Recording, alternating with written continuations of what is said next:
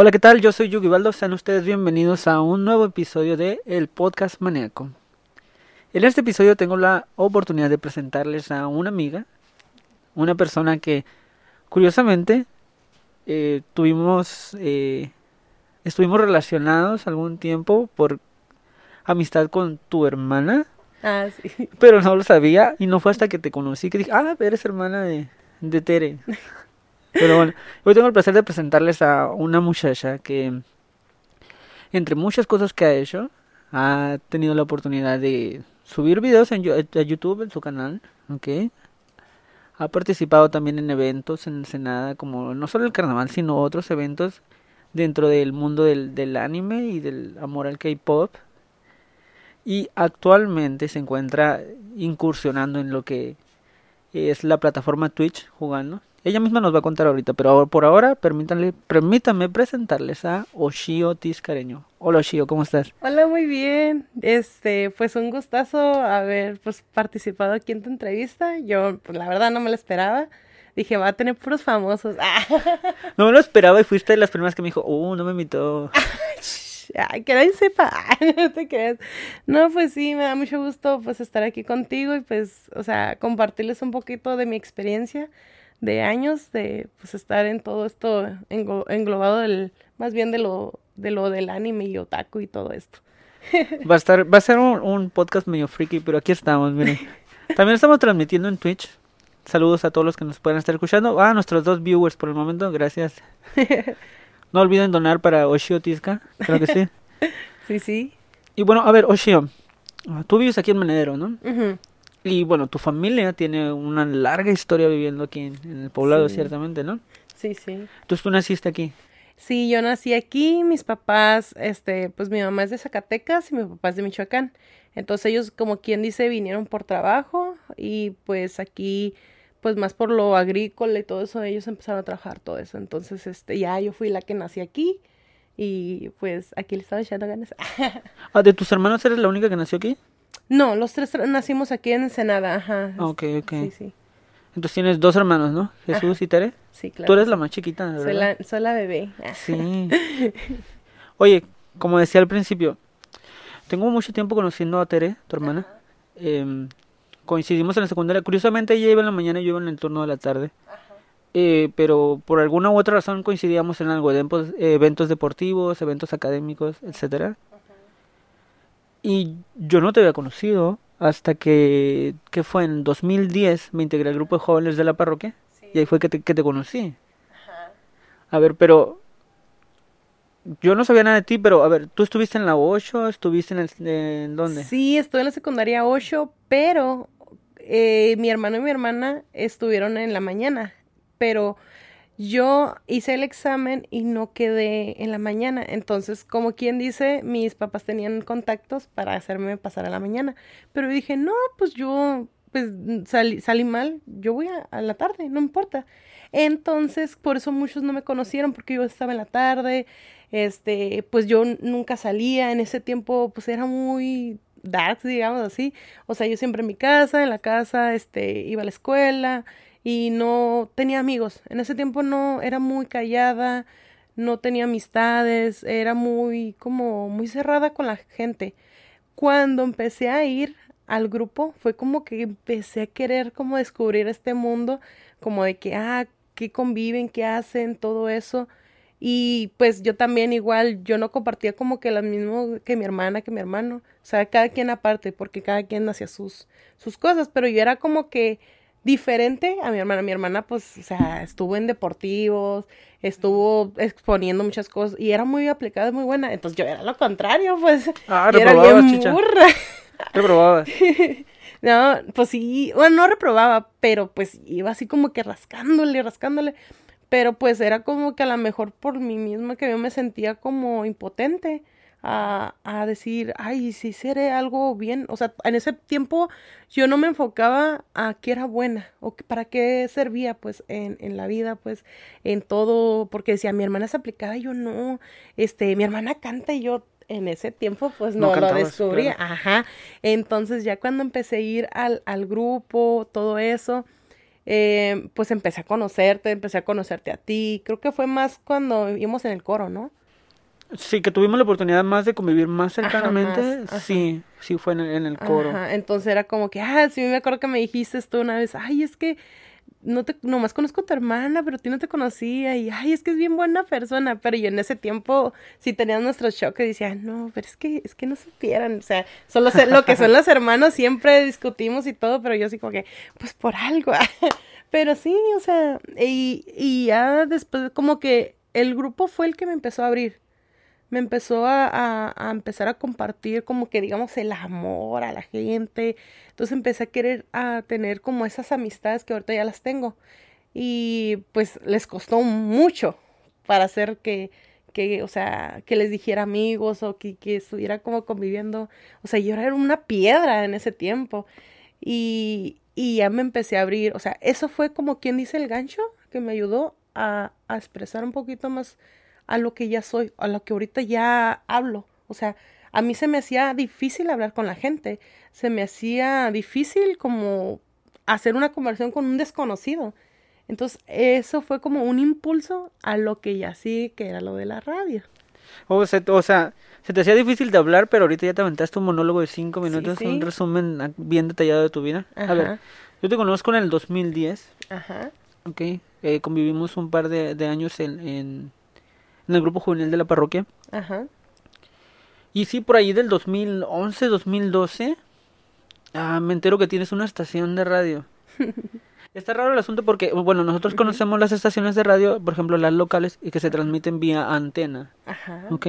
Pero en ese entonces tu estación era de internet. De hecho, tú pertenecías a una estación y tenías un programa, no era como que tú tenías la estación. Ajá. ¿Verdad? Ok. ¿De qué se trataba el programa que tenías en la estación? Ok.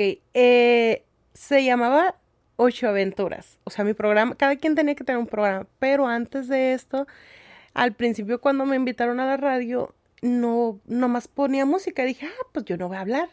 Entonces voy a, poner música. ¿Qué ponías? Eh, era K-pop, pero metía como electro. O sea, era como mix. O sea, no era la canción normal, sino le metía como que fuera, como era nocturno, era como, ah, si vas a una fiesta, que haya de ah, música, que hay pero movida. Entonces empecé con eso y a veces transmitía como en la tarde y ya ponía un poquito más calmadas, algunas canciones de doramas, o sea, más leve, o sea, tenía como dos programas diferentes. Entonces, a la siguiente semana me dicen, ¿saben qué? Ya tienen que hablar, van a hablar. Y yo sigo, ¿what? No, o sea, yo en ese tiempo no podía hablar. Y dije, valió. Y dije, pues ya, pues voy a intentarlo. Y ahí como le hice y empecé a contar anécdotas. O sea, y ahí empecé, pero como me temblaba la boca y trataba de ser como esa niña dulce. O sea, hacía, hacía como mi personaje. Sí, claro. O sea, era Oshio, ¿no? Y eso y tal, y así. Y ya ponía mi música y todo, pero también al principio pues decía, ay, me estoy alargando, estoy poniendo mucha música. No sabía nada. Entonces yo me, me yo fui a un curso de un día para saber un poquito más sobre lo de la radio y me ayudó. Un curso express, un día. Ajá, de un día. De hecho, yo me puse a trabajar para sacar pues ese curso porque a mí ¿Cuánto te costó? 350 pesos. ¿Era aquí en Ensenada? Era aquí en Ensenada con el Chente, por cierto. Ok, a ver, Dices que ponías K-pop en, en, tu programa en la estación. A ver, cuéntame un poquito, ¿cómo fue que conociste el K-pop? Porque ahorita K-pop es todo un fenómeno a nivel ah, mundial, ¿ok? todo el mundo lo conoce o lo ha escuchado por, de alguna forma. Ajá. Pero cuando yo te conocí, 2011, que tú decías, oye, yo escucho esto, para mí fue un mundo totalmente nuevo. O sea, yo conocía a ti y a otra persona que escuchaban K-pop y era todo. Ajá. ¿Ok? Entonces, de vez en cuando, este, pues a mí me daba por escuchar alguna canción y era todo, pero ahora, o sea, es una cosa súper popular. ¿Cómo fue que tú conociste el K-pop? Eh, haz de cuenta que yo a mí me gustaba antes escuchar música de piano. Entonces había un chico que era coreano que tocaba piano, hacía covers. Entonces de ahí te salían como referencias y de repente me salió como un grupo. Ah. Maravilloso YouTube, ¿no? Que te, te recomendaba referente del lugar, ¿no? Y ya me puse y creo que al principio escuché a Big Bang, una canción de Big Bang Luego después estaba viendo y dije, ay, ¿quiénes son? O sea, salían más.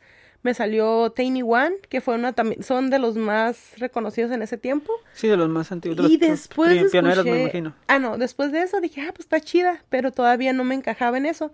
Entonces yo empecé a ver como dramas, entonces descubrí los dramas en ese en ese lapso.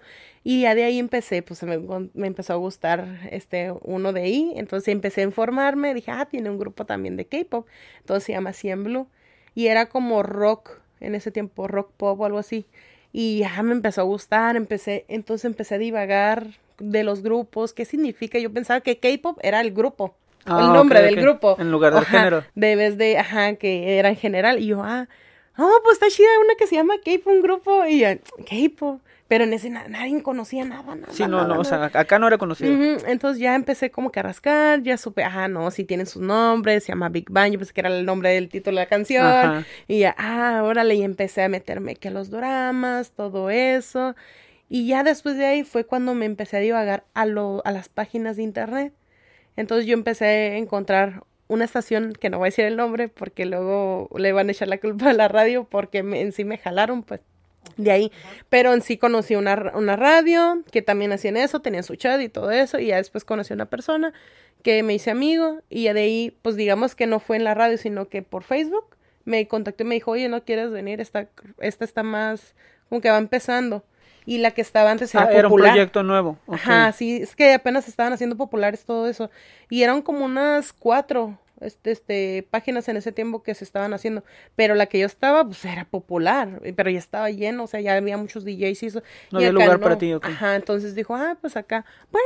Y ya fue cuando empecé, ya empecé a conocer un poquito como ya escuchaba más música, la iba emplas- este, emplasmando. Mis amigos ahí en el canal, los DJs, me ayudaron a instalar este se llamaba Sams el programa y este y ya me ayudaban a ponerlo me decían cómo hacerle y ya empezaba yo y ya con lo que me ayudó para digamos para poder hablar mejor con la gente y me ayudó mucho las cosas entonces ya todo lo fui im- im- impla- impla- desde ¿cómo se dice? Implementando. implementando y ya y ahí se empezó a dar se empezó a dar pero ahorita voy a decir un dato curioso eh, fue mi segunda, no, mentiras, fue la primera transmisión, pero como yo tenía una página de fan clubs de, de Cien Blue, le mandé la de que, ay, voy a estar en una radio, y luego tenía mis amigas de cacao tal, o sea, ya en ese ya, ya tenía mis amistades así antes, y, ay, ¿sabes qué? Y en Ensenada, ¿sabes qué? Voy a ir a transmitir y así. No te miento, fueron más de 60 personas que me vieron en ese La momento. primera transmisión. En ¿Era la primera transmisión, vía eh, cámara web? No, era así como audio. Tenía su página y tenía un chat. Pero no te miraban, solamente te escuchaban y ya. Y había una aplicación en celular que te podían escuchar desde el celular que se llamaba TuneIn, TuneIn Radio. Entonces Ajá. ya venía la aplicación, ah, hacía music, pum, le daban. Y también escuchaban la, la música y todo. Y tenía un chat donde tú podías mandar ahí y ya se engloba. o sea, Interactuar con los que te Ajá. escuchaban. Entonces, desde, el- desde la computadora, desde el celular, todos nos, nos miraban. Entonces, tuve más de 60 personas. Entonces, la quien dice la jefa se quedó, wow. O sea, nunca había habido tanta gente. Y, o sea, era su primera vez. 60 personas en la primera vez. A ver, Cu- a ver. ¿cuántos me consigues para que escuchen este podcast? eh? A ver. sí, que- espero que sí, muchos, muchos. Vas a ver. A ver, entonces esa es tu primera transmisión. A ver, explícame un poquito, a ver, el programa, cómo funcionaba. Es decir, ¿tú pregrababas todo o era todo en vivo? Todo era en vivo. Entonces de cuenta que yo ponía la música y como a los segunditos después, como normalmente, empieza a salir en, la página. Yo me ponía en el celular los, audífonos, entonces empezaba a hablar y luego acá escuchaba. Y ya había, ah, ¿sabes qué? No se escuchó el micrófono. Le chequeaba, o sea, todo era en vivo, tenía que hacerlo y todo eso. O a veces yo antes eh, seleccionaba las canciones, tenía programadas y ya si alguien me pedía, metía plus. Y ya empezaba a mandar saludos. Y ya saben qué, ahorita vamos a poner esta canción. Entonces yo ya me iba midiendo los tiempos de, de qué es lo que iba a hablar para que no se alargara. Porque en ese tiempo creo que nomás nos daban entre media hora a una hora de programación. Este, a veces decían, ¿sabes qué? Tienes mucha gente y no va a venir Sutana. Entonces, este, vas a tener que, este... Suplir. Ajá, suplir, alargarte más. Ah, no hay problema. Entonces, como ya hacía mis anécdotas, pues, uff, tenía para de dónde contar. Entonces ya empezaba a platicar y todo. Y sí, la gente también interactuaba. A veces me decían, ¿sabes qué? Mañana no voy a poder puesto. Y así ya me empezaban Oh, a jalar. yo, la "Oh, suplente God". estrella de repente. Sí, sí, era la que ya sabían que era seguro. Y eh, lo que hacían era para no, que no se fuera la gente. ¿Sabes qué? Ah, Quédate paro. Porque, este, tienen mucha gente. O decían, dejó mucha gente Oshio, este, algún DJ que pueda estar porque, pues, para que no se nos vaya, para que estén. Entonces, como fue creciendo, empezamos a hacer programas de que se llamaba Talent Show. Ok, a ver. Este era que eh, mm, los mismos DJs, la- el primer año fue los DJs iban a cantar canciones y eso, depende de la semana y todo. Igual Entonces- canciones de K-pop, me imagino. Ajá, K-pop, a veces les ponían, no, que de su país, porque no todos eran de México, eran de Panamá, eran de, de Guatemala, de Perú, este, pues del centro de México, pues yo era la única de Ensenada, o sea, eran de diferentes partes, entonces ya cada quien cantaba su canción y todo, y ya lo, tales personas de los mismos días empezaban a, a- de que la gente votara, y también ellos ju- juzgaban de cómo fue la canción y todo. Siguiente año, como fue muy popular, lo pidieron, entonces metimos a gente. Ahora de ustedes afuera. eh, invitaron a gente de Ajá, los que los que escuchaban. Ajá, exacto. Gente que nos escuchaba y aparte algunos de ellas que estuvieran participando. Ahí ya, ya fui juez. Tú- ah, tú no participaste. No. ¿Ninguna Creo vez? que sí, una vez. Una vez y el siguiente año ya me tocó ser, como fui de las ganadoras, me tocó ser la juez ahora. ya dije spoiler. Sí, oh, a ver, ya contaste mucho, mucho sobre la radio, pero a ver, eh, te saltaste varias partes que todo ver, a ver. Ok, eran una comunidad. ¿Cuántas personas trabajaban en la radio? Am, como aproximadamente entre unos 10 DJs más o menos. Ok, ¿a qué hora transmitían? Tenían diferentes horarios. Haz de cuenta que hacían dos, dos programas cada día, o sea, diferentes, pues. Pero ellos siempre hacían uno, no sé, lunes y martes o jueves y viernes. Entonces casi tenían el horario más o menos lleno para que cada quien, cada DJ estuviera. Para que siempre hubiera alguien durante el día. ¿Transmitían las 24 horas? Sí, y ya, por decir, digamos que como eso de las 2 de hora México, ya de ahí ya nadie transmitía, entonces ya ponían como auto DJ, música en general. Y hasta las 10 de la mañana ya ponían para que la otra persona, o sea que toda la noche y la, y la mañana era auto DJ y ya después ya eran la gente que, que contaba sus cosas, a lo mejor eran como chistes, otros eran como cuentos de terror, o sea, eran diferentes. Cada ¿Tú qué contabas? Este, empe- empecé a contar mis anécdotas de cuando me quedaba en Ensenada en el micro y que ya no tenía, a veces este, pues ahí hacía algo para que nos dieran dinero o, o a veces me quedaba toda la madrugada y en la mañana ya me iba, me regresaba a mi casa. No inventes. Sí, este, ¿qué otra? Pues han sido varias que ya ni me acuerdo, pero también empezaba a contar un poquito de que las, las bebidas que se hacían, o sea, como ya sabía aprender alguna bebida coreana, los juegos que se hacían en, en, en, este, en Corea, que los podían implementar a la, a, a, pues, o sea, con sus amigos, todo eso un poquito sobre los coreanos, porque ya estaba La conviviendo. cultura coreana. Ajá, convivía ¿Convivías con- con coreanos? Sí, conviví con Aquí en coreanos. Ensenada. Sí, fueron pocos, pero pues casi no hay. Entonces los poquitos que eran, era como que tuve oportunidad de encontrarlos y, y ahí fue cuando me empezaron a meter al camino. Ajá. ¿Te volviste lo- loca cuando los conociste? No, fíjate que no. Yo fue como que, ah, es una persona normal X. Pero mi amiga sí de que, un coreano, ya. Y yo dije, no, contrólate porque yo dije, si me pongo así, este me, ya no va a querer como platicar. Claro. Y de hecho, dicho y hecho, o sea, a mí fue la que me contactó las cosas y ya mi amiga no, porque si es que no, no le gustó, yo creo, la reacción. pena. Ajá, no sé, pero, pero sí, este, es, estuvo bien cura porque de ahí fue cuando dijo, tengo un amigo de mi amigo, entonces ya es cuando jalamos Fuiste conociendo más. Ajá. ¿Ellos también te ayudaron para la radio?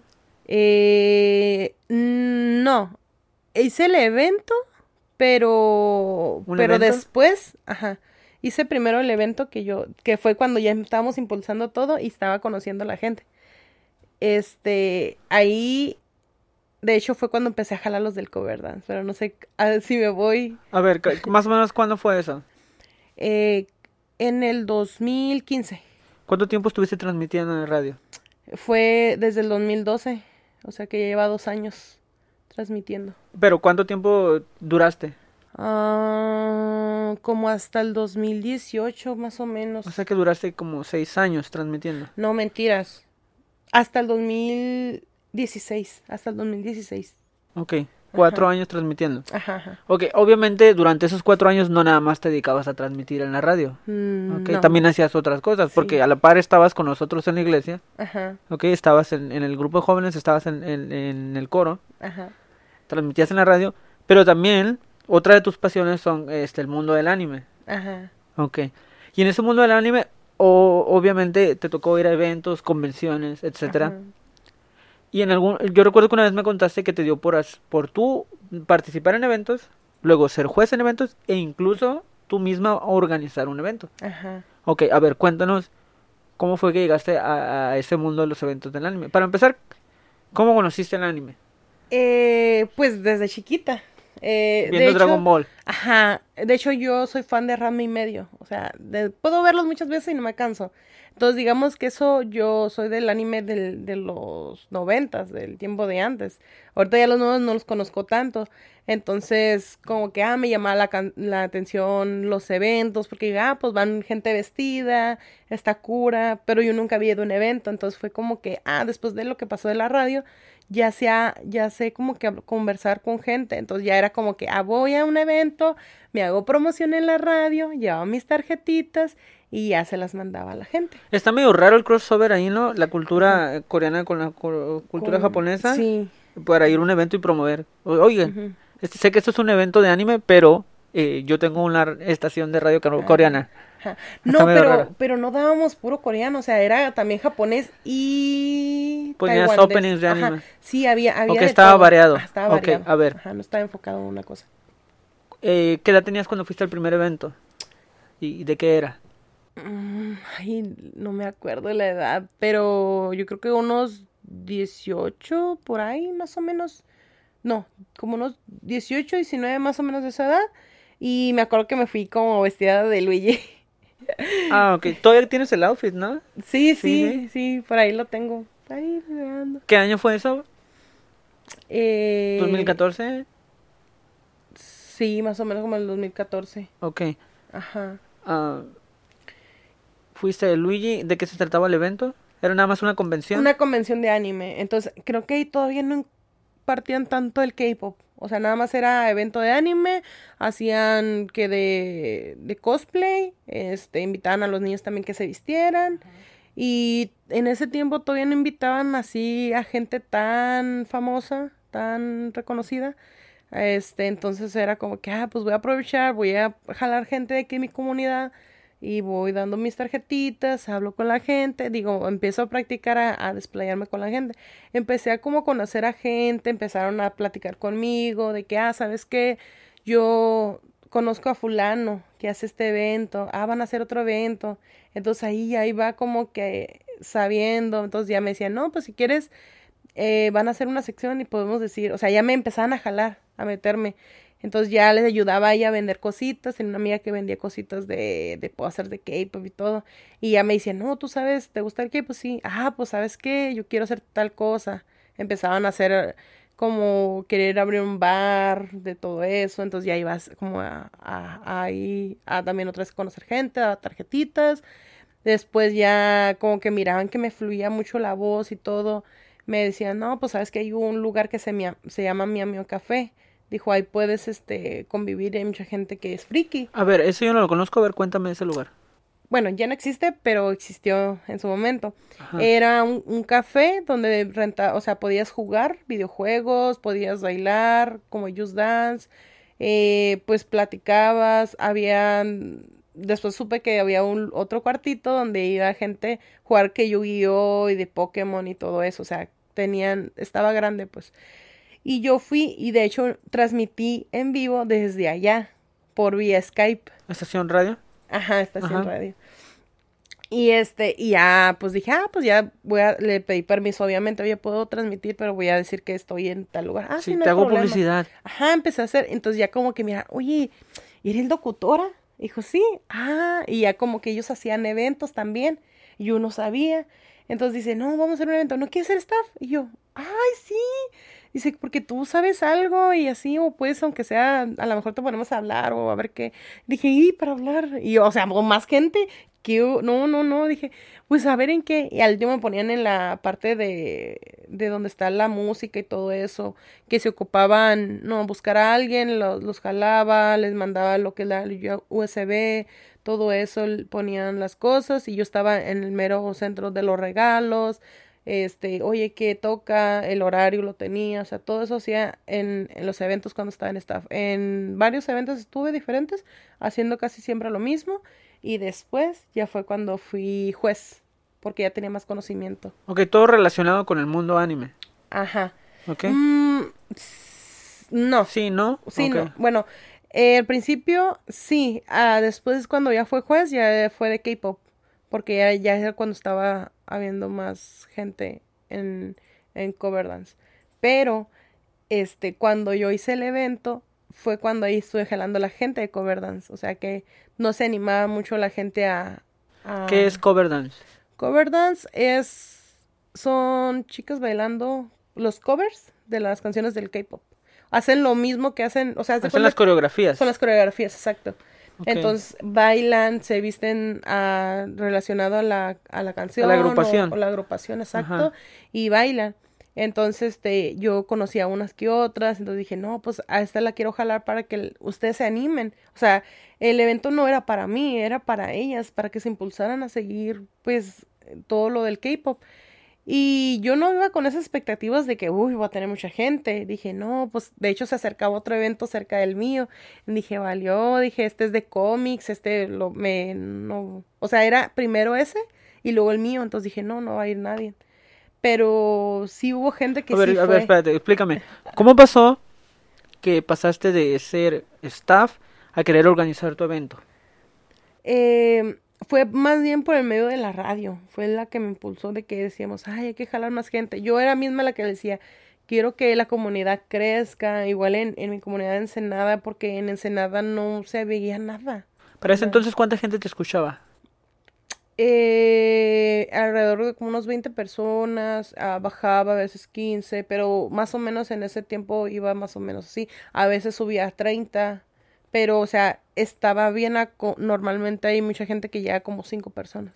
Entonces, Ajá. más o menos así. Entonces, tenía que estar activa en mi comunidad para que mi misma comunidad estuviera interactiva en mi en lo de la radio. Entonces, si hacía un evento relacionado a que era patrocinado, yo decía que era patrocinado de la radio porque pues yo estaba en la radio, entonces quería impulsar a las dos, o sea, como tanto aquí en Ensenada como tanto en la radio. Entonces los mezclé. Y de hecho estuve, mira, a punto de ir hasta México a hacer otro evento. ¿Tú ir a organizar un evento a México o asistir como algo, No, staff? pues? organizar un evento. O sea, ellos, ellos los de la radio querían que yo fuera hasta el DF a organizar otro evento y tenía contactos y todo, pero al final no me animé. No sé por qué, pero dije, no, pues no. O sea, yo me desmotivé después del evento, pues, pero, pero siempre tuve esa oportunidad. Ok, entonces llega este... ¿cu- ¿Cuándo fue tu evento? Fue, no me acuerdo bien el día, pero sé que fue en febrero. Creo que Es fue tu primer evento y no recuerdas la fecha. Creo que fue el 22, 22 de febrero. ¿De? Del 2015. Ok, para ese entonces ya llevabas tres años transmitiendo en la radio. Ajá. Ok. ¿En qué consistió tu evento? Eh, fue de K-pop y de música japonesa porque tenía una muchacha que le gustaba el J, ¿cómo se dice? J-pop. J-pop. J-Pop, El ok. J-pop, ajá. Entonces dije, ah, pues, o sea, hacen como lo del cosplay de anime, pero de K-pop. O sea, Sí, sí, te entiendo. Ajá. ajá, o sea, era todo, pero era de, de música coreana, todo coreano y japonesa. Entonces bailaban, eh, había gente que este se vestía, se hacían su de este y hacían una presentación de ¿Hacía baile. cosplay? Ajá, un cosplay de un artista de K-pop o J-pop y bailaban. Y había uno que hicieron crossover. El crossover es de que la mujer se viste del hombre y del hombre se viste de la mujer. Entonces hicieron un baile y estuvo bien cura porque, o sea, el muchacho era flaquito con un vestido rojo muy sensualón. Nice. Y yo, wow, o sea, y la otra muchacha se vistió de un hombre, o sea, quedó, Sí, sí, o sea, te entiendo. Y, y estuvo muy padre, y dije, bueno, manches, dije, pues qué padre. Y Pero a ver, ya estás hablando propiamente del evento. A ver, dime, ¿cómo organizas un evento? Pues Necesitas staff, obviamente. ¿A quién invitaste? fue un, un grupo de cover dance que le dije, ¿sabes qué? Yo empecé a vender cosas. yo empecé a trabajar, o sea, no tuve, no es como los eventos normales, que tú buscas a un patrocinio, que tú buscas una tienda, que esté, o sea, no, fue que yo misma aporté todo mi dinero. Ok, fue 2015, me imagino que era algo bastante under esto del J-pop, K-pop, anime, me imagino. ¿Quién nada? No, ahí fue cuando se estaba impulsando, se estaba jalando, o sea, apenas estaban como queriendo, pero como que no, no jalaban tanta gente. Entonces no, no tenías patrocinios. No. Todo, fue dinero tuyo. Todo fue dinero A ver, cuéntame, ¿qué necesitabas? ¿Necesitabas un espacio? ¿Qué espacio utilizaste? Usé uno, el salón que está ahí en Chapultepec, que es el salón social. Ah, sí, hablado del parque. Ajá, ese, utilicé ese. Este. ¿Cuánto te costó? Ese me costó seis mil pesos. ¿Seis mil pesos por cuántas horas? Todo el día. Todo el día desde qué hora qué hora podría pero no podía estar tan noche por, por los niños por los muchachos pues. Ajá. O sea pero yo podía estar hasta las 2 de la mañana o sea. Ok, ¿a qué hora empezó el evento? a las 12 12 de mediodía 12 de mediodía ah ok a ver entonces ya tenías el lugar este te costó seis mil pesos ok tú juntaste tu dinero el staff a quién invitaste a las muchachas del del de no ellas iban a participar. Ellas me ayudaron, como quien dice, a recaudar el dinero. O sea, yo hacía cosas para que me ayudaran a venderlas. Ah, eh, eh, en, ese, en ese lado. Eh, de staff, para el que era el conductor, tenía un amigo que era conductor en los otros eventos que se llama Mario Kang. Es muy famoso. De hecho, es el que casi siempre está en los eventos. Siempre es como el, ¿cómo se le llama esto? El, MC. Bueno, no sé si, si en ese ambiente le llaman el MC, pero maestro de ceremonias. Ajá, más o menos. Sí, me imagino que debe tener otro nombre, pues, pero a ver. Y este, y de ahí él me dijo, oye, ¿tienes jueces? Y yo sigo, bueno, en ese tiempo pues no conocía gente. Entonces le dije, pues no, le digo. Y ya dices, ah, dije, conozco a una muchacha que canta, que canta y eso. Ah, ok. Dijo, ¿sabes que yo tengo una persona que vivió en Japón, que le que también estuvo bailando en cover dance con nosotros, porque ellos creo que fueron los primeros que bailaron. Y dijo, ¿sabes qué? Te... Ah, ok, está bien. Entonces de cuenta que ya completé mi juez y... ¿Tenías un juez, el muchacho que vivió en Japón? La muchacha, Era una muchacha, y una muchacha que cantaba. Eh, dos jueces. Dos jueces. Okay. Ya tenías a tu maestro de ceremonias, tenías a tus jueces, tenías el lugar. eh, sigue sin decirme quiénes eran tu staff. El staff, una de las de staff era Liliana. Liliana, ah sí, saludos Liliana. La chef Liliana, por favor. Sí. Y la otra era Muraima. Sí me tocó conocerla alguna vez, coincidimos por ahí en un cumpleaños tuyo, si mal no recuerdo. Okay. Ella me ayudó porque también yo estaba vendiendo cosas y nada más, o sea, éramos nosotras tres.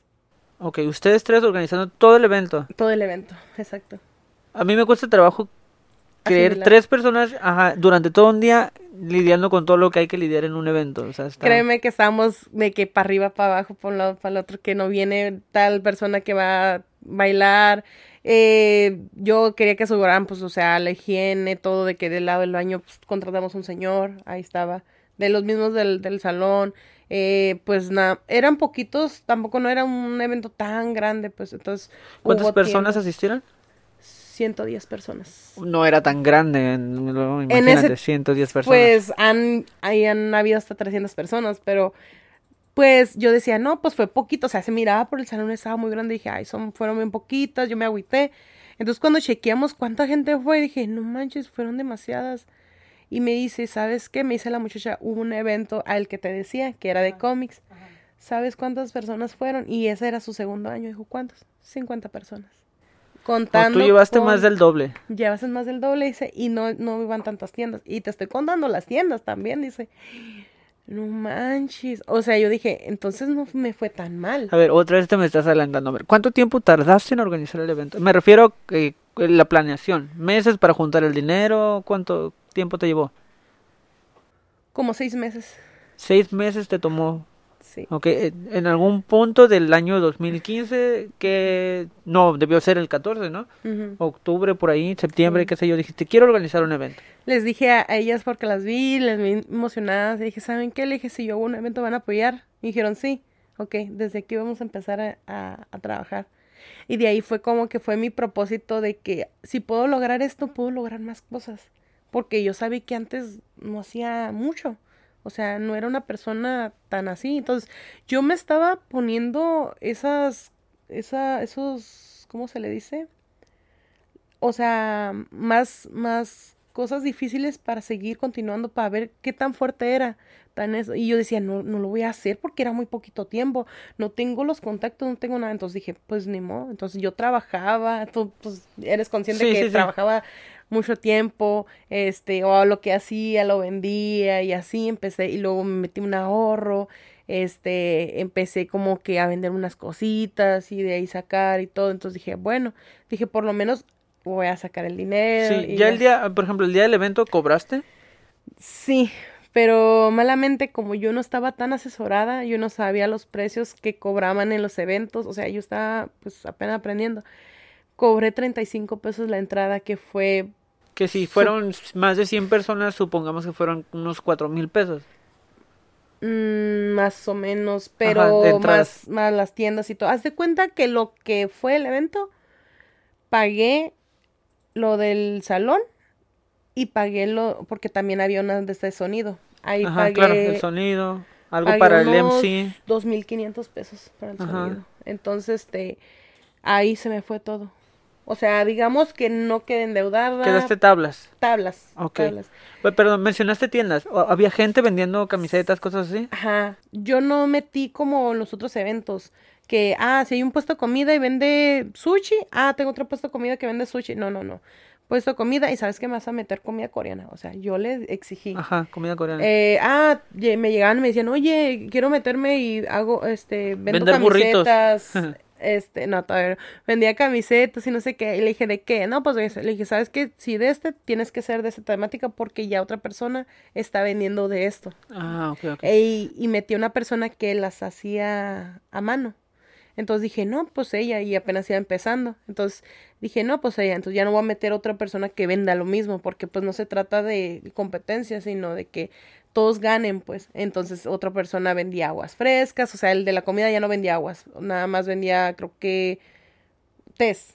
Y el otro vendía sodas y aguas de otros sabores, o sea, nunca era repetido. Entonces Todo coreano. Ajá, trataba que todo fuera coreano, pues las bebidas pues no, y las camisetas podían ser de anime o de K-pop. Entonces la muchacha hacía almohadillas y todo, y yo también vendía yo pósters y tazas y todo. Entonces no eran muchas tiendas, eran poquitas.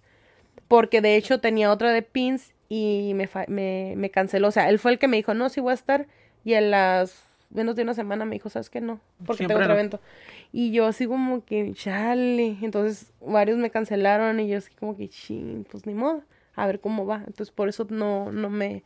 A lo mejor fue porque no confiaban tanto en el evento. Ajá, porque era la primera vez. Era la primera ajá. vez, exacto. Porque tú organizabas y no, no tenías como el respaldo, digamos. Sí, sí, ajá. Entonces, este, pues ya dije, no, pues ya ni modo. Dije, pues, dije, yo llevo cosas y ya perdí, o sea, recupero lo que invertí.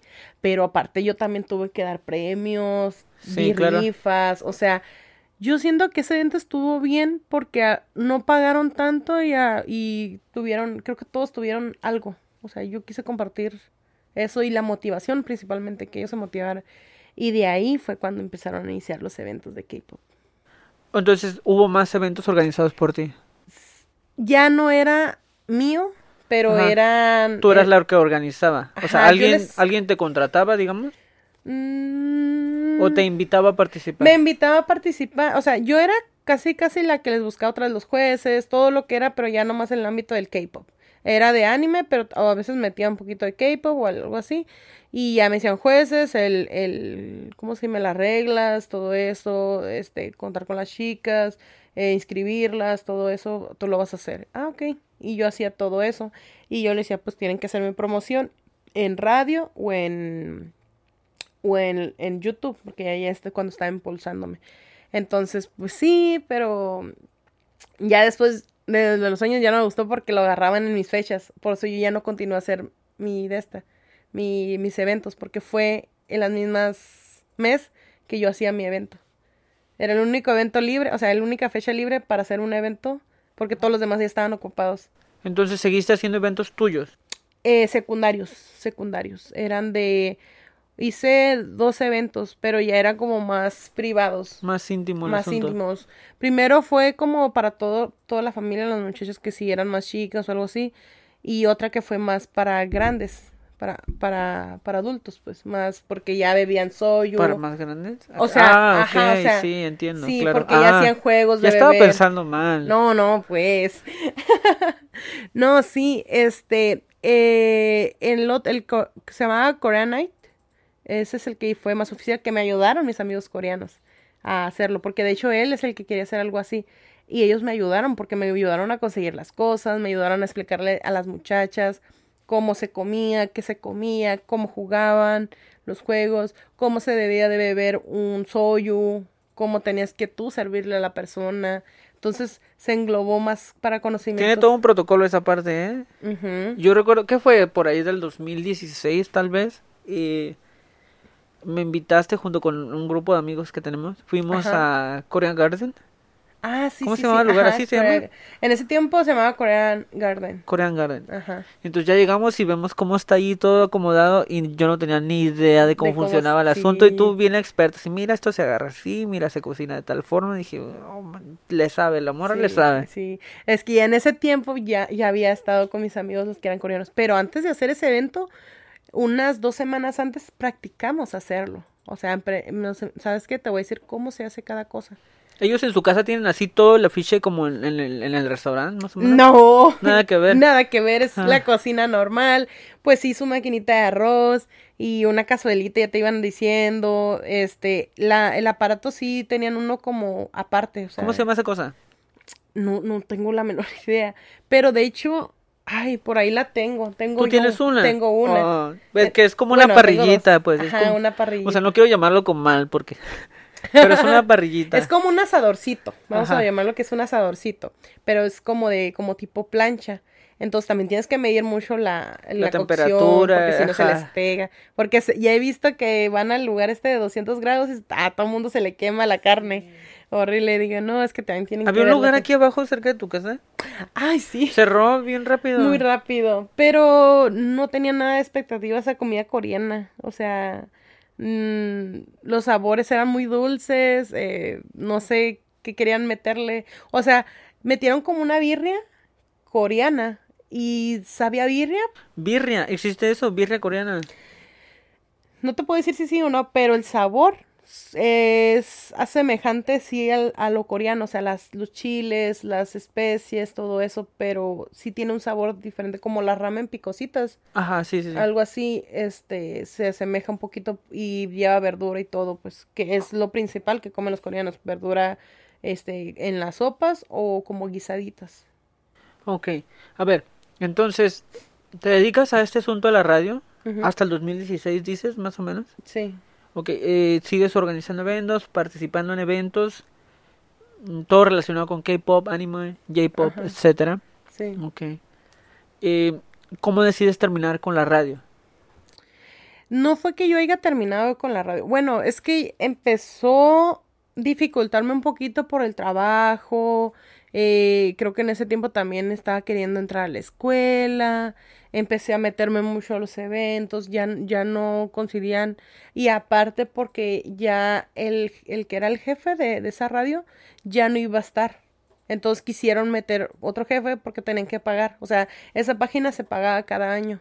Ajá. No me el dominio se tiene que pagar Ajá. para utilizar. Ajá, entonces él ya no iba a poder pagarlo, entonces estaban tratando de pasárselo a otra persona, pero también la organización de las personas de que eh, ya no podían, ya otros estudiaban, trabajaban. Sí, me imagino que en cuatro años las rutinas de todos sí, cambiaron cambió muchísimo. demasiado.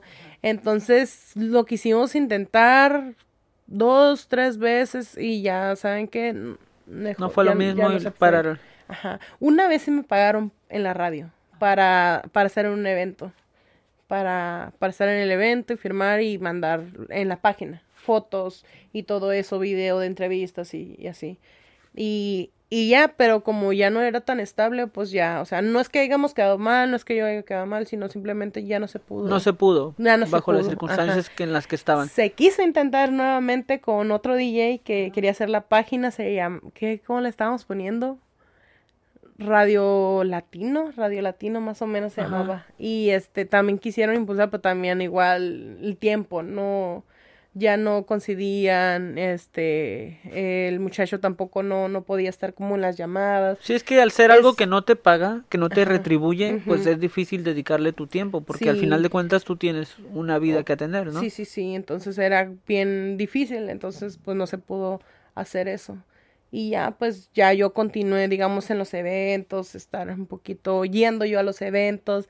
Yo ya después decía, yo quiero conocer a la gente, o sea, empecé a conocer, pues, este, a varios que venían a, a los eventos. Sí, Pues. después ya empezaste a relacionarte porque conforme fueron creciendo los eventos aquí en Ensenada, Ajá, comenzaste a conocer gente dentro de- del ámbito K-pop, J-pop, anime, ajá, Ajá. este si mal no recuerdo, una vez me, me platicaste que te tocó conocer a los a las personas que hacen el doblaje para Dragon Ball. ajá. Sí, no organizaste tú el evento, pero estabas en el staff. Sí organicé, le- bueno, mm, es que sí organicé, pero los que hacían todo el papeleo eran los otras personas, entonces como quien dice, me ponían en staff, pero yo según era una de las organizadoras. ¿Tú los contactaste a ellos? Ellos me contactaron a mí. Ah, pero ¿quién? ¿El del doblaje? A los del doblaje, claro. Eh, no, ese, eso lo agarraron ellos. A ver, para los que no sepan los nombres de las personas que hacen el doblaje. El de Goku y el de Vegeta. Ajá. ¿Cómo se llaman? Ah, no recuerdo. no soy, no soy tan fan No. de Goku. Poser. Oh. Oh, A ver, a Poser. Eso es la respuesta, ¿es en serio? A Sí, ver, a ver, el, el esposo de, de Oshio está aquí. A ver, El que estás hablando de, ten la foto ahorita. está exactamente la foto El transmitiendo en el Twitch ahorita. al lado Es el mero chilo. Ma- El Mario Castañeda. Castañeda. Mario Ah, es que lo Castañeda. ¿Cómo pudiste olvidarlo? Mario el que- Y el Castañeda. que está al lado de Komura es el René García. Ah, ok. Sí, es que no, no los quería No confundir porque ser. dije, prefiero no decir. sí. Insecta. sí. Entonces aquí, aquí es donde aparece este la foto. Ajá, está- o sea, para los que no, o sea, los que Bueno. están escuchando el podcast, pues Ajá. no se dan cuenta, pero estamos transmitiendo en Twitch y está la foto donde estás tú, Oshio, Ujú, con Mario Castañeda, Ajá. y el otro, ¿cómo se llama? Y ya se le olvidó. Se me olvidó, soy una fama. Se le olvidan los nombres. ¿Cómo era? A ver, cuéntanos así brevemente Ajá. en, en qué consistió el evento, por qué los trajeron a ellos dos. Porque es, ese evento fue temático de Dragon Ball. Fue en el que- 2017, si mal no recuerdo. Sí, este fue temática de Dragon Ball, entonces los trajeron. Entonces iba a haber varios que iban a cosplayarse de, de, de Goku, De Dragon Ball, de. Trunks y todo eso. Entonces ya hacían temáticas, o sea, era un evento de que, ah, invitaron a una persona, o sea, Krillin, ah, pues de Krillin.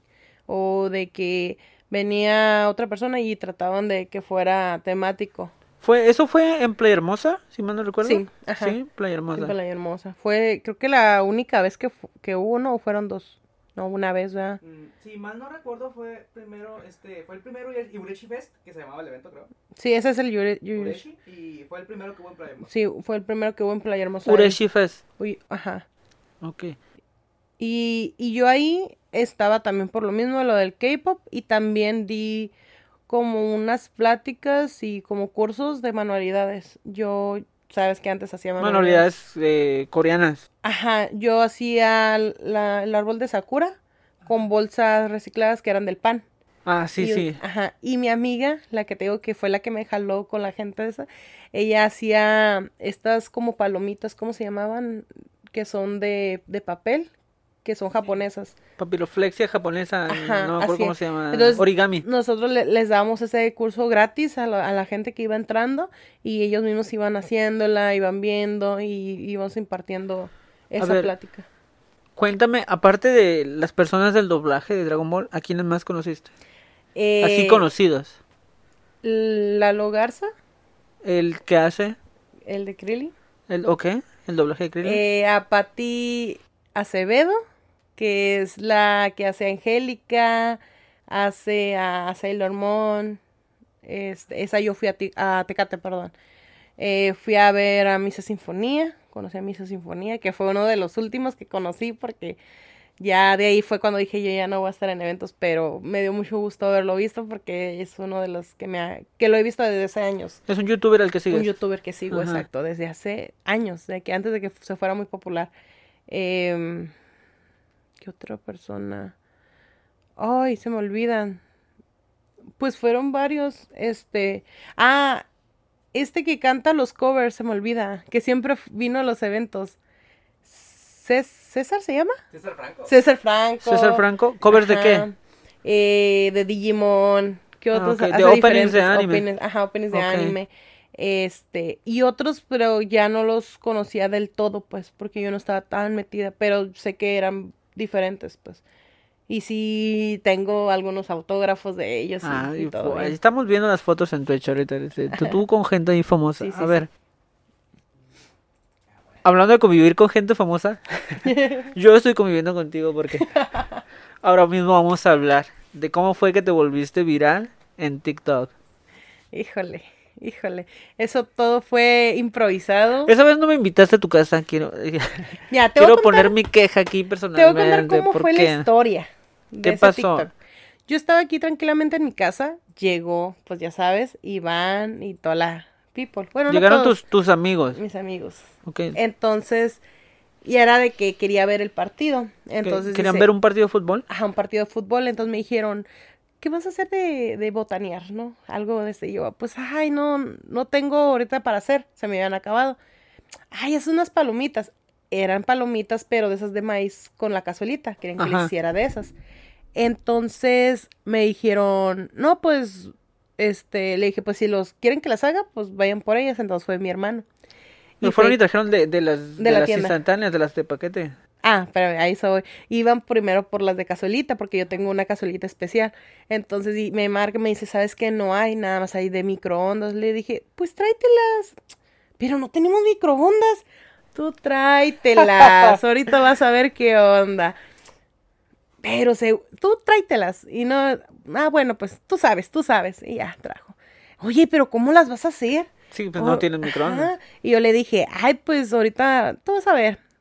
Le dije, las voy a hacer aquí, en la estufa. Pero, ah, las vas a abrir, las vas a echar en la, en la cazuelita. No, no, no, en la misma bolsa. Ah, Chihuahua. Nah, no te creo. Ah, ahí estaba ahí. Y entonces estaba mi, mi otra amiga, entonces me decía, Berito, Ah, saludos a. Berito, la Ajá. profesora Berito. la, la, nuestra Verito. entonces decía, ay, no se van a hacer, porque decía, pues está tardando. Le dije, oh, que sí. Y Pero a ver, pusiste un comal, ¿no? A Ajá, calentar. un, un comal a calentar. Primero lo calenté. Ajá. Ya que estuvo caliente, le bajé un poquito a medio. Entonces puse las palomitas y las empecé a... Las palomitas, las palomitas sobre, con todo y bolsa directo sobre el comal. Sobre el comal, exacto. Entonces, en donde va como cuando lo metes al microondas, de ese Sí, lado. claro, Sin este lado hacia abajo. voltearlo ni nada, Ajá. ese lado. Pero tú vas a estar agi- agitándola. Yo lo usé unas pinzas porque pues, el comal está caliente y Claro. pues te quemas. Entonces vas moviéndolo, moviendo de un lado al otro y así. Y ya empezaron a tronar las palomitas, empiezan a tronar poco a poco. Entonces dice, ay, dijo, sí se, sí funciona. Y dije, sí, es más, y ya cuando empezó a tronar, grábame. Le dije, grábame. Yo dije, lo voy a subir a mi historia de Facebook. Ajá. O sea, yo no tenía en mente que lo iba a subir a TikTok. Ajá. O sea, era de que, ah, lo voy a grabar y lo voy a subir a mi historia de Facebook. Y ya fue cuando empezó a decir, ah, chicha. Y este, ya fue cuando le dije, y no ocupo microondas, yo no me voy a morir de hambre. Pero, o sea, lo dije por sentido de que, de que todos tenía para solución, Ajá, solucionarlo. sí, sí, pues, te, sa- te sacaste el hack ahí. Ajá, entonces lo grabaron y ya pasó la noche y no sabía si subirlo o no. Y yo le dije a mi hermano, ah, lo voy a subir por Facebook Historia. Y me dice, no, no, súbelo a TikTok. Ah, Entonces yo había subido uno, pero sin sonido. Y me decía, no, sube la frase, o sea, diciendo Sí, la que frase. se oiga, ajá. Y yo, no, es que no sé, o sea, yo sabía a lo que me atenía el futuro. Entonces no, no sabía si iba a estar preparada, pues porque como dije, no, no sé. Ándale, bueno, ok, lo subí. Ahí empezaron, no, pues, ah, unos 100 personas. Ah, no es mucho. Yo apagué el teléfono. Bueno, lo quité, me fui a una fiesta de un sobrino y yo seguí cotorreando y todo hasta después que me van diciendo, mi amiga Esteverito me dice, no manches, está llegando no sé cuántas reproducciones, están no sé qué, los videos. Yo, ah, y luego mi hermano, hey, ya te hicieron una reacción, o sea, hicieron un video. Una tu- video reacción. ¿Qué? Y a todos, acá, haz de cuenta que estamos, o sea, ¿En la separados. fiesta? Ajá, unos decían una cosa acá, mira, el video de no sé quién, mira, no sé qué yo, ¿qué está pasando? O sea, yo ni siquiera lo estaba viendo. Abrí esa cosa, tun, tun, tun. Notificaciones dije, al por mayor, así. Ajá, yo, oh my god, ¿cómo voy a con- contestar a toda la gente? O sea, yo estaba en shock porque dije, nunca me había pasado tanto así. Y dije, no, pues, ¿qué hago? No sabía si contestar, no sabía si qué. Entonces, de que aprovechan, hay una foto con la famosa. Y yo, Sí, "Ah, sí, todo el mundo tomando su dije, foto "Ajá". contigo. Y nadie la creía. Yo, no, man, ni yo me la creía. Dije, ¿cómo va a ser? No, sí, que no sé cuánto. Y yo, hola, o sea, dije, no, no creo que llegue tanto. Y me empezaron a seguir personas, personas, personas. Yo, no manches, dije, pues, ¿qué onda? Y ya después me empezaron a hacer más gente reacciones. Videoreacciones. Ajá. Que la que me tocó ver la de un muchacho que analiza hacks, que dice, vamos, ¿cómo se llama el, el canal? El de Pongámoslo Pro. Pongámoslo prueba, ajá. Ah, ok. Que yo, que ese fue el que yo, en Ah, ese lo- momento, yo me di cuenta que dije, esto se volvió viral. Ah, Ya llegó con este muchacho, ya, ya es otro nivel, ¿ok? Sí. Entonces el muchacho dice, este, pues vamos a ver si lo que hace esta muchacha es real. Entonces agarra las palomitas y hace lo mismo, exactamente lo mismo que tú. Sí, sí. Y si funciona, y dice, no, pues este hack es verdadero. Eh, pero esa es solo una reacción, o sea, tuviste muchas más. El primero que fue, fue, se llama Juan, no me acuerdo el apellido, porque mi hermano fue el que me dijo. Ese reacciona, pero según los hace mal. Los videos. Él hace TikToks. Hace los videos virales y trata de hacerlos, pero según los hace como que le quedan mal. Ajá. O sea, es como el humor. Ajá, se, se mofa. Lo hizo queriendo hacerlo mal, pero le salieron, entonces las quedó así como que... Oh, o sea, sí funciona. Ajá, o sea. sí, de que no no man- sí, se le estaba quemando el papel y, y aún así se le hicieron todas. O sea, el fin de, es, de este hack es de que se te hacen todas las palomitas. Claro. No como en el microondas que te quedan como la mitad o así. O sea, por eso se hace este hack. Y ya después me empezaron en Facebook a sacar y eh, lo etiquetaban mucho al de pongámoslo a prueba. O sea, duró meses en que no lo subía porque muchos lo etiquetaban. O sea, eran Ajá. muchos. Entonces, perdón. Entonces, este, él hizo un, un hack que pues dice, no, pues no me etiqueten en cosas muy caras. Entonces yo le comenté, le dije, pues la- mi hack, le dije, no, no cuesta ni 10, menos de 10 pesos. Le dije, o sea, Sí, pues era nomás barato comprar la bolsita de palomitas todo el y mundo le ponerle al estaba dando like, like. Entonces dijo, chin, o sea, yo siento que eso fue que dijo, pues lo voy a hacer para... Fue lo que detonó el Ajá. asunto. Entonces ya fue que lo, hici- lo hizo, lo subió y ya después estuve entre los top de las cosas hack que sí sirvieron. Entonces ya estaba en Facebook, ya estaba en TikTok, ya estaba en Instagram. Entonces yo dije, no, pues lo voy a subir en Instagram también. No sé si ahí lo miraron en Instagram por el mío o por otra persona, porque pues todo el mundo subió de este, o sea, no me incomoda. Sí, yo también lo compartí. Ajá. Y entonces, pues ya, entonces todo el mundo ya me decía, no, que ya eres famosa, que no sé qué, ya te deben de estar en los anuncios de... De, De las palomitas, o sea, oye, te estoy haciendo publicidad. ándale, ajá. Dije, uy, dije, espero que algún día... y ya, después me fui, fue en el cumpleaños de mi mamá y fuimos a la casa de mi amigo. Entonces me le mando un mensaje a mi mamá, a su una del trabajo, y dice, oye, tu hija salió en la tele. Inga, su mecha. Yo dije, ¿qué? Galería de malandros. Ajá, dice, sí, que saliste en la tele. Y yo, ¿dónde? Dice, sí, el, el, el, el muchacho viste que hace videos, que no sé qué. El. Ay, se volvió. El Capi. El Capi. Pero ¿cómo se llama su programa? La Resolana. La Resolana, ándale, le dice La Resolana. Pero yo no lo conocía porque yo ya no veo tele, Sí, pues, pues, o sea, no, y yo. Pues, yo lo conozco porque alguien en mi familia todavía ve tele, ve pero, pero yo no veo Ajá, tele. yo, ¿quién es? No, que ya, y pues ya cuando vimos ya no estaba. Entonces Ajá. dijimos, shin, entonces estuvimos buscando en YouTube y todo. Buscaron el programa en YouTube. Y Ajá. salió. Porque suben clips de vez en cuando. Ajá, entonces dije, ah, pues lo, lo, lo vamos a ver. Entonces lo pusieron en la tele grande y todo, y vieron el de este. Y pues él, como quien dice, me actuó y nos dio risa porque actuó como si fuera yo, Ajá, literal. sí, sí. Y yo dije, parece como si me hubiera conocido. Se ve la voz de fondo. Ah, chicha. Ah, chicha, la famosa. y este, y yo dije, no manches, o sea, no, todo el mundo, si vio eso, dijo, ah, sí te vi. Y es como que dices, no, es que ya, o sea, si saliste hasta en la tele ya es algo más, más que un simple TikTok. Y yo, no manches, o sea, Actualmente, ¿cuántas reproducciones tiene? tiene más de 22 mil en la de la Resolana y la otra tiene como 2 millones. Dos millones el, el tuyo, el El- original. ajá, 2 millones 400 mil. Ojalá yo tuviera esa, de perdida la décima parte de mis podcasts. O sea, Ya sé. Y eso que todavía no lo he visto, no sé cómo está actualizado, pero, pero siempre que me meto es como otra persona le dio me gusta las palomitas. Y como tengo como tres videos diferentes, o sea, sí, han- pero el que más es el de las palomitas, el que digo la frase. ajá. Y el segundo ya viene siendo el de la reacción de la resolana, que Ajá, sí. reaccionamos al, al video. Entonces, como que no, yo ya pues, otra vez como que no me la creo de que, o sea, yo cómo voy a andar saliendo de la tele. Y sí, ya ves. Pero hay cosas que a lo mejor yo hasta la hubiera hecho cosas más como otras virales, pero a veces me detengo, pues. y eso me sí, sí, sí. salió natural, no fue nada de programado ni nada, pues.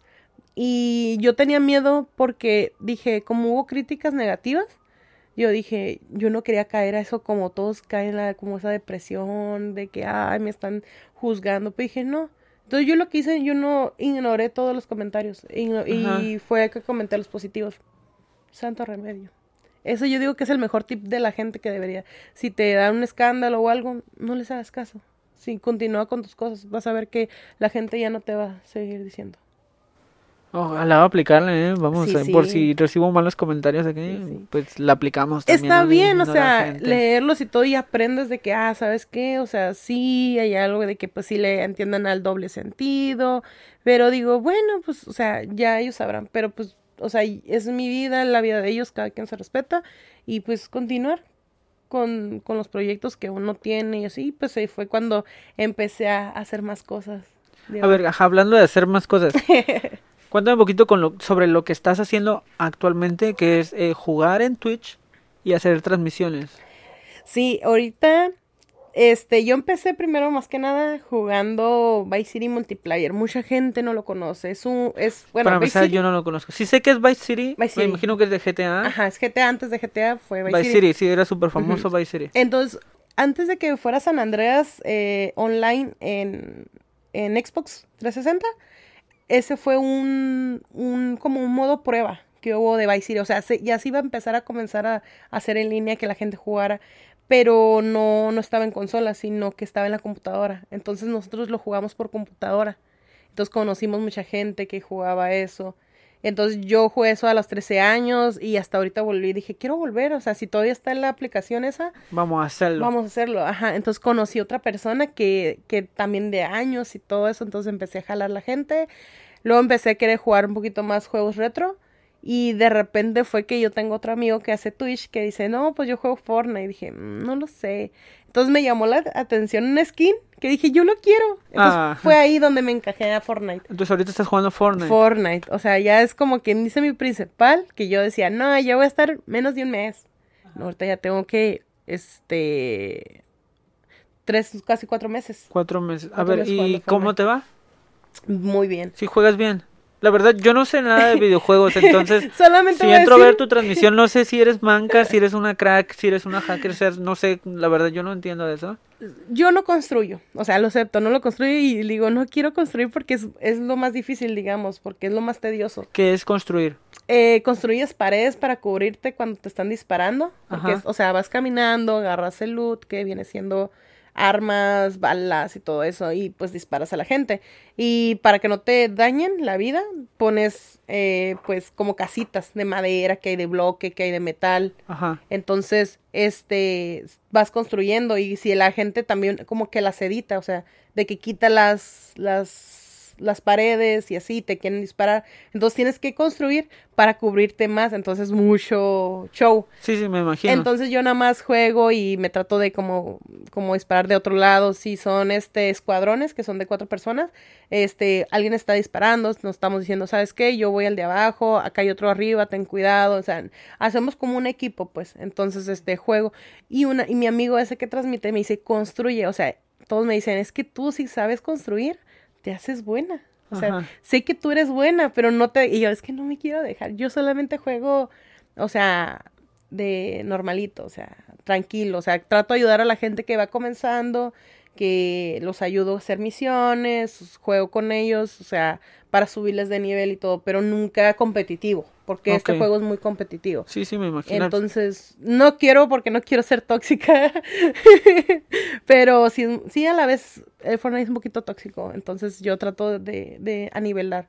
Y tengo mucha gente que juega creativo, que es como más de que van como practicando su del disparo de construcción y todo eso. Entonces ya le dejé eso porque también digo, pues yo no estoy en ese nivel, porque sí está canijo. Es demasiado para ti. Entonces yo soy más públicas.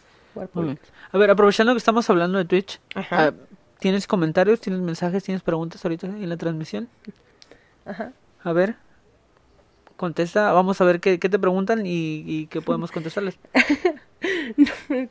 dice, no seas verbo, me dice que al Ángel. Ay, saludos Ángel. ¿Quién es Ángel? Es mi sobrino. Ah, ok, ok. Este, y Felipe dice, a ver, no, no, pues ahorita no. Y ahora que les dije que ahora sí va a estar transmitiendo, no está la gente. No está la pues. gente, mira. Y toda la semana estuvieron pregunta y pregunta y pregunta. ¿Cuándo, cuándo, cuándo? Sí, ¿cuándo? Sí, la van a ver después. Sí, ah, ok, todo esto se graba y se puede Ajá, transmitir se puede otra vez. transmitir después. Excelente. Ajá. Eso queda, para la gente que no lo ha visto lo puede ver. Y de hecho, también, cuando en ese tiempo yo tenía 100 seguidores, este, miraba que los 100 los miraba. A los 100 estaban ahí. Ajá, los 100 estaban. o a veces subían un poquito más. O sea, normalmente a veces te miran dos personas, o sea, el, el video del Twitch o bien poquito, entonces iba subiendo, iba subiendo. Una muchacha me hizo un raid, o sea, no, ahorita es no tengo eso? mucho- Es como compartir tu publicación, pero sus seguidores se van a su a mi canal, los que están activos, los que están viendo en estos momentos. Automáticamente te mandan ahí donde te recomiendan y así ellos quieren con- te siguen o te platican o te ven o así pues. Entonces este llegó esa muchacha y dije, "No manches, o sea, nunca he tenido un raid eran de 13 personas y normalmente a veces me llaman de una o de dos, o sea, leve, pues como apenas voy comenzando. Pero llegó de tres y dije, no, hombre, llegó otra persona que me dio 100 bits, así de una, y yo, ¿qué está pasando? O sea, También ya ahí. me, me empezaron a pagar suscripciones y yo, oh my god, o sea, yo, o sea, a poco tiempo que tengo la gente me está apoyando y todo, y yo, pues qué bueno, o sea, yo les agradezco mucho a la gente que está, o sea, eh, impulsándome y apoyándome en esto, pues que yo no pensé que iba a ser así de rápido, pues. Entonces ya me llegó de que un amigo me dice, ¿sabes qué? Quiero promocionar mis cosas porque yo tengo un, un negocio y pues nos, a ver cómo le hacemos para... un acuerdo ahí. un acuerdo, una exacto. acá porque vistas En- lo que él vende. Ajá, ajá. entonces me salió eso. O sea, me han pasado muchas cosas que, que en, en estos meses que yo he estado en shock. También tengo otra amiga que como ya me conoce, de hecho ella, yo la conocí por el cover dance, ella tiene un negocio de, de ramen, entonces también me está impulsando. Para que salgas comiendo ramen en la transmisión y cosas así. no, no quiero dar detalles aún, Ah, pero ok, ok, es no spoilers algo, ajá, algo de que, de que me están dando muchas cosas. Yo digo, no manches, o sea, son muchas oportunidades de, Claro. de gente y pues, o sea, ya me estoy dando cuenta de que no era una papa, de que no, o sea, yo siempre me decía, no, no, no soy buena en cosas, pero debes de estar recorda- recordándome de que no era buena, mejor digo, puedo hacerlo Ajá. lo voy a hacer. No voy a pensar en que no, no puedo hacerlo sin, sin haberlo probado. Me di cuenta del día del evento que a pesar de que no gané, estuve bien. O sea, y tal vez a lo mejor la gente no, no platica mucho de mi evento, pero por lo menos no hablan mal de mi evento. Ah, Eso es lo bueno. No se fueron mal. No se fueron mal. Me Hubo cobraron e- mucho y fue una pésima experiencia. Ajá, Hubo un evento que sí fue grande y le, le dejaron mal. Entonces, te digo, bueno, ¿eh? ¿A cuántos no hemos ido así? Sí, Sí. sí, me imagino que debe Ajá. ser como el pan de cada día de vez en cuando. Yo, yo me quedo satisfecha con todo lo que he hecho y pues igual no, yo no hago para hacerme de una famosa o ser muy popular, sino que más que nada que la gente que, toda, que hace años me siga contactando, que dicho y hecho, hace unos días me marcaron a las 4 de la mañana y contacté a un amigo que hablaba de Cacao Talk y era uno de mis fans de la radio. Ah, mira. Me dijo, ¿sabes qué? Dice, él, él era de Argentina. Dijo, te encontré, te busqué y ya supe que tenías todavía tu, tu canal de YouTube y de ahí te contacté porque se me perdió el teléfono y no tenía contactos. Entonces ya, que no sé qué. Y yo, pues, ¿quién eres? Yo al principio estaba toda dormida. ¿Quién eres? ¿Quién eres? ¿Qué? Y dice, a ver, y yo, pues ya no conocía su voz. Claro. Y ya me dice, soy fulano. Y yo, no manches, o sea, ¡pum! me desperté de una. Volviste al 2012. ¿Cómo? Sí, ¿y sabes dónde estoy? Me dice, ¿en dónde? Estoy en Corea. Era uno de los que les Oh, gustaba. Dijo, algún día voy a ir a Corea. Fue a Corea. Mira. Híjole, mira, todo ese me hace la Sí, me chinita. imagino. O sea, hijo, la verdad, yo me acuerdo mucho de ti, de todo lo que me decías, todo lo que esto, y mira, aquí estoy. Y eso es lo que se me siento tan bonito. Que mucha gente agarró consejos. Me han dicho, una muchacha que es de los cabos me dijo, ¿sabes qué? Yo a veces he decaído mucho, pero me acuerdo de cómo eras tú y cómo luchabas, dijo, y es cuando yo me hago más fuerte. Y digo, ala.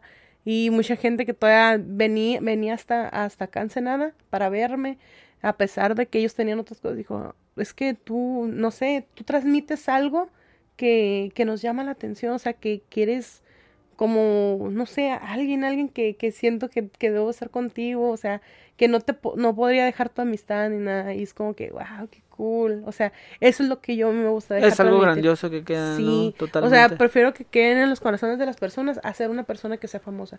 Sí. Ahorita tal vez me hice viral en el video. Sí, totalmente. a lo mejor después ya no, ya no voy a ser tan viral, ¿verdad? Pero algún día van a decir, ay, ella se hizo viral por Sí, un sí, me y ya". acuerdo vez.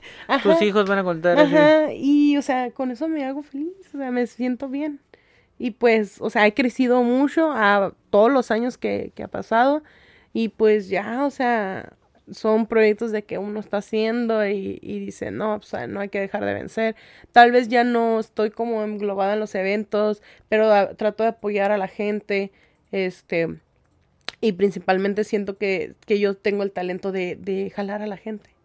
Porque todos por eso me dicen, es que tú jalas a la gente. Y no Sí, sé tienes, cómo le... tienes fuerza de atracción, digamos. Ajá, A ver, por cuestiones de tiempo solo me queda una pregunta. ¿ok? ok, Y esta pregunta tiene muchos años en mi cabeza y es importante para mí. ok. ¿Cuál es la receta del atole de guayaba? Mire, para los que no conozcan Ochio, ¿ok? Eh, nosotros estando en el grupo de jóvenes en la iglesia, varias veces tuvimos que organizar retiros. Ujú. ¿ok? Y parte de organizar retiros es recaudar dinero para poder pagar los gastos de la organización del retiro. Sí, Ok, entonces ahí estamos en la parroquia a las 5 de la mañana en la cocina de la iglesia eh, preparando comida para poder vender durante, durante, bueno, al final de las misas, ¿no? ajá. Entonces Oshio eh, de repente llegaba con, con su ollita llena de un atole de guayaba que ya no preparaba ahí mismo en la parroquia porque no quería que la viéramos cómo se hacía, no quería compartir la receta, pero el atole está buenísimo, en serio, está buenísimo, o sea, Solamente ¿es en tu- tiempo de tu- ¿Es tu receta o, o es como de tu abuelita o algo así? Eh, mi mamá lo hacía, pero ella me dijo que lo hacía mi, mi o sea, su mamá. Ella lo llegó a hacer y ella aprendió, entonces empezó a hacerlo. Entonces le decía, mamá, necesito recaudar fondos y que no sea tan caro.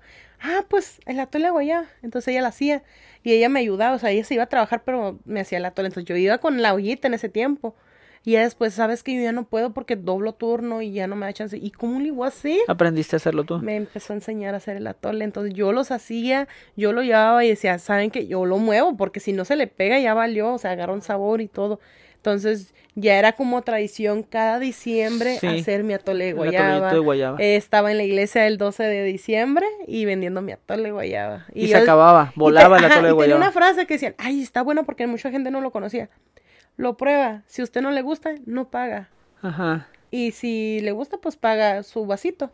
La gente llevaba hasta dos, hasta llevaba su topper. Sí, dame para llevar. Dame sí. para llevar. El, el atole de guayaba lo tengo, creo, en video en YouTube. Mira, yo de estúpido aquí haciendo preguntas No me, y la no respuesta todo el tiempo no estuvo en YouTube. YouTube. Pero sí, ahí lo tengo. Mira, Este, quedé, me quedé como payaso. quedé totalmente. Sí, pero a lo mejor vuelvo a subirlo bien más. Con más calidad. Más calidad, exacto. Ajá. Pero ahí vienen las recetas, ahí van viendo. Es que más que nada es como más. Yo soy más al tanteo, no soy de exacto. Tú lo vas probando. Hay mucha gente que lo hace. mm, Que requiere la medida exacta de lo que se necesita Lo hace de y otro así lo hace. estilo. O sea, yo les enseñé, pero lo hacen de otro estilo y sabe diferente. También tiene que ver mucho la guayaba que utilices. Ay, Dios mío. O sea, yo siento sí, que sí, mi total- receta todo cuenta. secreta es, es, es el árbol de Ajá. guayabas que tenemos Tu receta casa. es el secreto, no es que el secreto, te- no es que O la sea, receta tenga un secreto. Ajá, tú puedes hacer el... Yo puedo hacer el atole con otras guayabas, pero no te van a saber igual. Entiendo. Entonces yo digo que más que nada es la guayaba. El, el, el, el secreto está en la guayaba. Ajá. ok. Pero pues igual sabe bueno, sabe bueno, pero así el que digas el principal el- es... bueno es el tuyo. Ajá. Ok, a ver, Uchio, pues ya para despedirnos, algo que quieras decirle a las personas que nos están viendo por Twitch y a las personas que nos están escuchando. Pues que sigan adelante con sus proyectos eh, y pues que no se sientan mal si alguien les dice que no pueden hacerlo, o sea, no hagan caso a los comentarios negativos o que digan, por decir como a ti, que dicen, ah, es que el podcast ese no, o sea, ahorita va empezando y poco a poco va a crecer, vas a seguir y, y, y va a ser algo más grande. Y este, y ya pues, eh, así como yo, nunca pensé que yo iba a estar en un evento o algo, que iba a conocer tanta gente hablando, conviviendo con la gente. Entonces, o sea, nunca te limites a tus proyectos, a lo que tengas en mente y de decir de que, ah, no puedo hacerlo sin hacerlo. Muy bien. Pues bueno, para todos los que nos están escuchando en el podcast maníaco, hoy tuve la oportunidad de presentarles a Ochio Tiscareño. Muchas gracias, Ochio. Gracias por el espacio, gracias por darme la oportunidad de estar en tu casa. Gracias, por aceptar la entrevista. No, gracias a ti por hacerme la entrevista. gracias por todo lo, lo, compartido, especialmente por la receta que no me diste y que tengo que buscar en YouTube. No pasa nada. Es secreto. Pues bueno, muchas gracias a todos los que nos escuchan. Esto fue el podcast maníaco con los chiotes careño. Hasta la próxima. Año. Año Año